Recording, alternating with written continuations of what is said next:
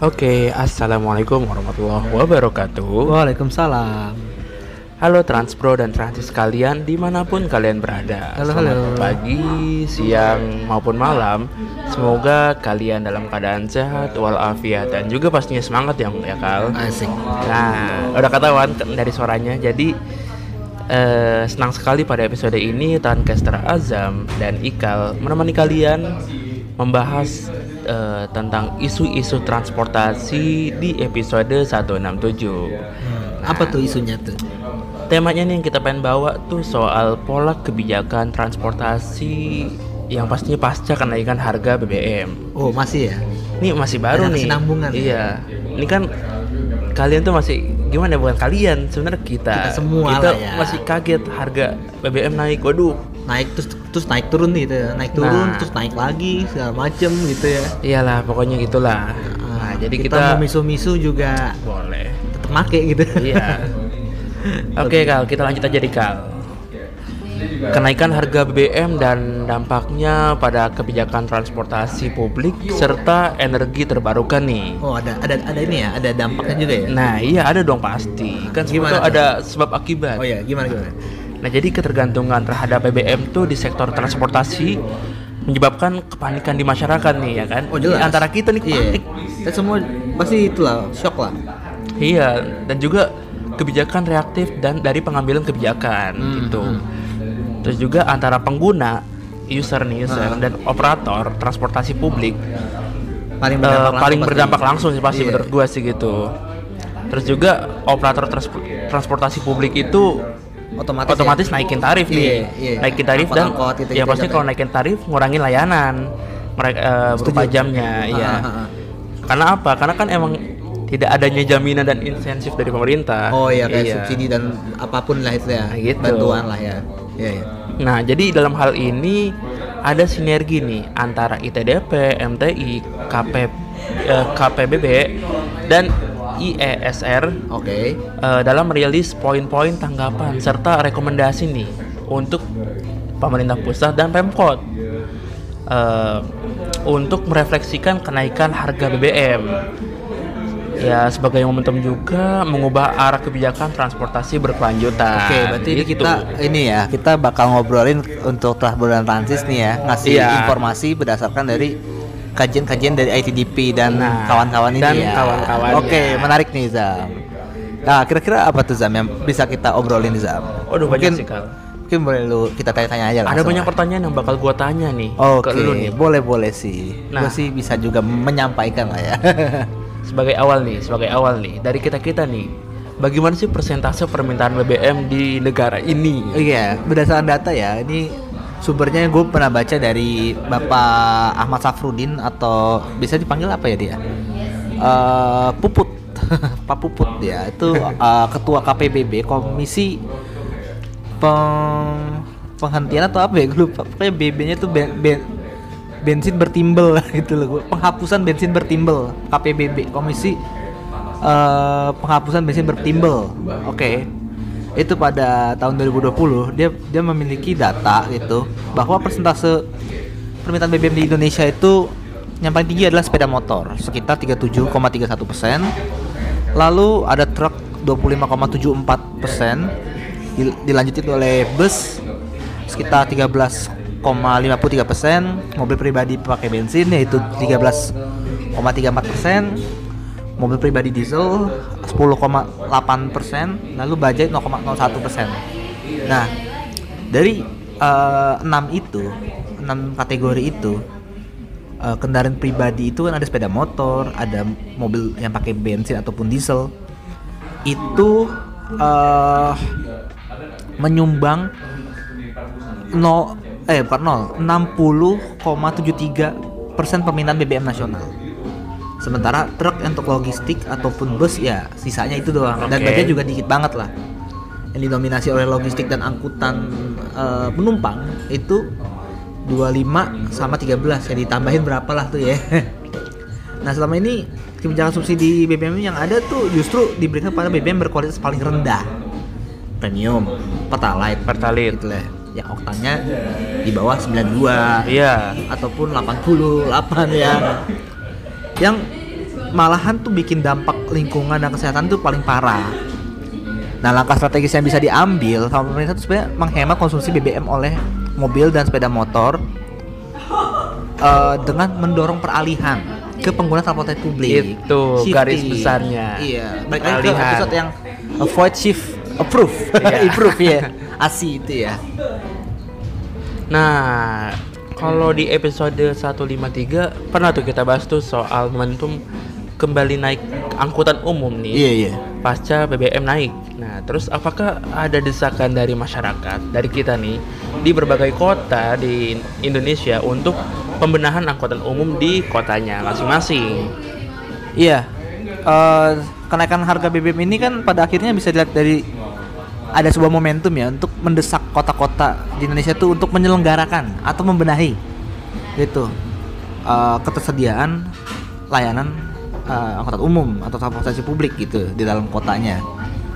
Nah, itu kan banyak ada konsep Jaklingko, by the service teman bus, atau misal waktu itu pemerintah Tangerang itu dalam waktu September sampai akhir tahun itu dia menggratiskan Oke. apa tayo itu eh, sebagai langkah untuk mendorong orang naik gitu. Ya. Eh, so far ada yang berhasil ada yang cukup berhasil. Terlihat perubahannya terlihat ramenya. Ada juga yang biasa aja gitu. Nah sebenarnya eh, bila langkah ini nggak diambil gitu maka kesempatan itu akan hilang dan warga akan mencari cara lain untuk tetap mengakses kendaraan kendaraan pribadi gitu ya. Ya lebih utamanya lagi sih pakai motor gitu. Sebenarnya sih kekhawatiran ini sih udah didasarin gitu dengan adanya kenaikan eh, penjualan motor ya pada tahun 2005 meski saat setelah itu ada dua kali kenaikan harga BBM premium. Nah terus tren itu naik lagi di tahun 2008 2013 2016 eh, dibanding dengan tahun 2015 saat ada kenaikan harga BBM Kalau itu ada nggak sih rekomendasi kebijakan yang dilakuin untuk memperkuat pengaruh keberadaan angkutan umum di berbagai kota di Indonesia pasca kenaikan BBM?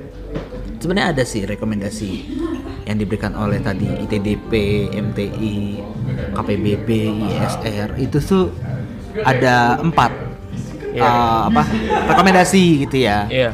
Pertama relo- realokasi subsidi BBM. Dua penyediaan dan pengembangan layanan transportasi publik yang merata. Siap. Eh, ketiga kebijakan yang mendorong peningkatan kualitas layanan transportasi publik. Dan keempat adalah percepatan elektrifikasi transportasi dan pengembangan energi terbarukan. Nah, maksudnya dari realokasi subsidi BBM itu apaan ya? Jadi gini, eh mata anggaran subsidi BBM itu kan pasti termasuk dengan biaya operasional pemerintahan. Iya. Itu subsidi itu kan pasti membebani eh, APBN. Iya. Nah, jadi ada namanya cost opportunity gitu dari subsidi BBM itu yang bisa mencapai 500 T rupiah dalam setahun. Nah, itu tuh setara dengan 500 km jalur MRT dan 7000 km jalur BRT itu. Kalau misalnya subsidi subsidi segede gitu Iya. dibuatin MRT atau BRT segitu tuh. Apa namanya? eh, sepanjang itu 500 km. Gila loh, bisa Jabodetabek kelilingan MRT gitu ya. Iya. Nah, jadi tuh subsidi itu harus di tepat guna lah sebenarnya gitu kan. Eh, mana yang wajib disubsidi, mana yang nggak wajib gitu. Kayaknya gua rasa pemerintah saat ini masih cari formula terbaiknya gitu sih. Bisa dikatakan itu Ah, sih. Mungkin ada yang mengkritik tebang pilih atau ngeribetin segala macem ya. Pernah kan kita lihat kayak gara-gara satu aplikasi itu ribet gitu, terus macem-macem lah gitu. Ya mungkin saat ini pemerintah masih mencari eh, komposisi terbaiknya lah.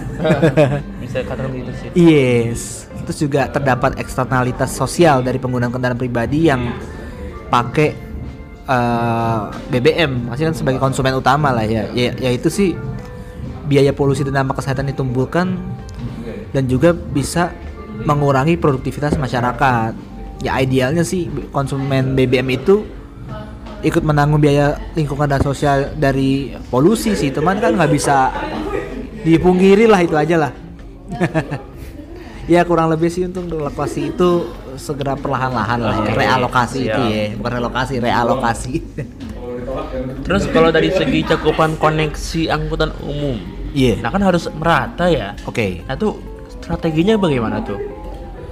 Ya, jadi eh ITDP pernah survei tahun 2022 di Semarang dan Surakarta ya. Itu ada isu penggunaan transportasi publik, yaitu pertama keterjangkauan dan infrastruktur akses dari dan ke transportasi publik, ketepatan kepastian waktu, kedatangan dan keberangkatan sesuai dengan operasional sesuai dengan waktu operasional dan juga kebutuhan warga. Lalu peningkatan kualitas pelayanan petugas dan kondisi infrastruktur armada dan halte, sarpras lah ya. Nah, eh, alokasi bantuan secara nasional diarahkan pada percepatan dan penyelenggaraan transportasi publik perkotaan dan dukungan operasional layanan transportasi publik. Dengan reformasi eh, transportasi publik yang mengutamakan sistem by the service ya, menurut gue itu ya, itu tuh ah ada kalanya sih memberi insentif tarif gitu. Bisa memberi eh, insentif tarif penggunaan transportasi publik gitu dalam beberapa periode tertentu untuk mendorong peralihan ke transportasi publik gitu. Nah juga ada data nih ya dari Dishub Jakarta ya. Itu tuh ada peningkatan gitu jumlah penumpang pada periode layanan gratis HUT Jakarta. Itu ta- tanggal 22 Juni ya. Eh, itu MRT 88% LRT 202 persen Transjakarta 88% ya itu kan ada gratis cuman kayaknya insya Allah ya sekarang sih bisa lebih tinggi lagi sih harusnya ya di tahun 2023 ini apalagi udah udah pasca pandemi istilah kata ya Nah setelah itu berarti kebijakan push and pull polisi juga harus ditingkatkan juga ya berarti. Iya ya, untuk uh, rekomendasi mendorong peningkatan kualitas layanan transportasi publik ya. Ada ada namanya push strategi kan Iya. untuk meningkatkan efektivitas implementasi penyediaan layanan transportasi publik itu. Nah, salah satu bentuk strategi pushnya ya ada manajemen parkir, GAGE, IRP, Iya. WFH untuk segala sektor yang bisa WFH gitu ya lalu LEZ gitu ya terus juga ada ya jangka menengah dan jangka panjang juga rekomendasinya. Tadi kalau misalnya GAG itu jangka pendek jangka panjang atau menengahnya ya IRP gitu Iya, ya. Bisa. terus juga diluasin lagi LEZ-nya nggak cuma satu tempat doang. Terus tarif parkir yang tinggi lagi. Itu adalah bentuk eh, lanjutan dari manajemen parkir. Mm. terus congestion charging dan sebagainya lah gitu. Nah dengan harapan ini tekanan untuk mengurangi biaya transportasi akibat kenaikan harga BBM bisa di- dita- bisa tidak ditanggapi gitu. Jadi orang lihat oh BBM naik. Tapi kan gua udah ada ini nih udah ada opsi lain gitu loh. Gue bisa mengakali lah gitu naik naik apa naik umum sama naik pribadi lah gitu lah ya. Oke. dengan diturunkannya tarif parkir di sisi misalnya sisi park and ride gitu terus pemberian subsidi terhadap tarif ojek online dan taksi yang, yang terutama itu juga itu perlu juga tuh subsidi subsidi untuk ojol Oh gitu. tapi ya dalam waktu yang Oke. ya misalnya subsidi itu untuk hal yang first mile last mile karena kan masih ada yang membutuhkan gitu loh Betul. Nah, terus pelonggaran kebijakan GAGE terus juga pemberian in- insentif tambahan lainnya untuk penggunaan eh, kendaraan bermotor pribadi gitu ya. Nah, yang keempat nih, menarik nih kita bahas nih soal elektrifikasi, elektrifikasi transportasi Oh, ya. Iya iya, lagi ngetren tuh ya. Nah, tapi kan kalau biasanya elektrifikasi itu eh, berbau-bau rel gitu ya. Oh iya, tapi ini kita bahas soal jalan nih, Oke. berbasis jalan nih. Yang pasti sangat ingin shift di shifting dong. Oke. Nah, siasat ngerencanain kebijakan itu harus kayak gimana sih? Iya iya, iya. Mungkin sekarang lagi ngetren lah itu pemerintah ngasih subsidi gede-gedean untuk kendaraan listrik ya. Tapi Iya. agak sayang sekali untuk kendaraan yang pribadi gitu. Sama aja memindahkan ya lu berhasil memindahkan sisi polusi udara di kota Tapi tidak dengan kemacetannya. tapi tidak kemacetannya dan juga tet- tetap aja PLTU masih ngebakar buat listrik gitu Nah, kan, kan kita maksudnya mikir juga Ah. ini listrik dari mana? Itu Iya. PLTU lah. Iya iya maksudnya di di inputnya itu tetap kotor, tapi di, di tengahnya nggak kotor. Oke lah, it's Nah. okay. Ngurangin kotoran sedikit lah. Tapi eh menurut gue ya itu perlu lebih cepat lagi gitu melakukan diversifikasi energi di sektor transportasi gitu ya Oke. dengan peralihan transportasi listrik gitu Eh, karena dia itu eh, lebih ramah pastinya kan. Tapi lebih tepatnya bukan hanya transportasi as usual aja tapi lebih dite- ditekankan lagi transportasi publik yaitu bis gitu loh. Lalu juga perlu ada kebijakan yang mendukung investasi gitu. Nah sekarang kan udah banyak investornya. Harusnya lebih digalakin lagi untuk pembeliannya. Terus juga pengurang insentif untuk kendaraan pribadi masih pakai BBM terus juga ada rencana pelarangan itu untuk penjualannya di, di, jang- di jangka panjang. Oke. nah ini harus punya koneksi bridging nih sama ya dealer sama apa eh, merek-merek mobil lah ya. Untuk gimana caranya ditekankan untuk berpindah gitu loh. Lu jualin ini aja mobil listrik gitu. Ada nggak lu? Kalau nggak ada ya udah.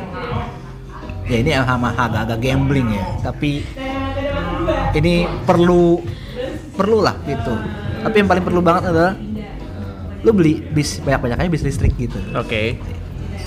dan juga push and pull-nya itu.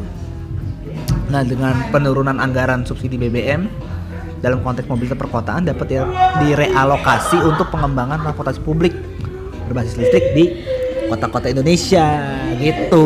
Wah, lah, jadi gitu. Empat rekomendasi kebijakan yang Yes, kayak gitu kira-kira. elektrifikasi itu ya. Ha-ha, kira-kira pola kebijakannya bisa diubah pelan-pelan ya dengan empat rekomendasi ini gitu. Tunggu, Apa nih? coba dari empat rekomendasi yang elektrifikasi berbasis jalan ini, kira-kira dari empat itu udah ada belum sih yang diimplementasiin di kota-kota di Indonesia? Eh, sebenarnya untuk hal-hal kayak misalnya elektrifikasi ya sudah ada cuma masih yang masih konsisten dengan stick to the plan gitu ya Jakarta insya Allah masih tapi yang lain-lainnya lagi-lagi harus kita akuin bagaimana political will-nya. Oh, iya. balik lagi ke situ. Nomor satunya itu. Kalau itu kagak kagak konsisten ya udah. Kita ini hanyalah sebuah basa-basi ya, warung kopi aja gitu. Tapi ini menjadi kayak penggerak juga sih harapannya gitu ya untuk apa orang-orang tuh punya awareness gitu sih. Mungkin itu sih yang bisa kita sampaikan lah ya di episode Cukup ini menarik ya juga lah ya. Yes. Ini pokoknya transport dan transis jadi open minded mengenai iya iya eh, shifting transportasi publik. Heeh. ataupun ya nanti ke depannya elektrifikasi Iya, benar. mulai banyak gitu ya Jadi itu aja sih Transplo dan Transis. Eh, terima kasih sudah mendengarkan episode ini. Semoga bermanfaat. Ingat jangan panik BBM naik. Wassalamualaikum warahmatullahi wabarakatuh.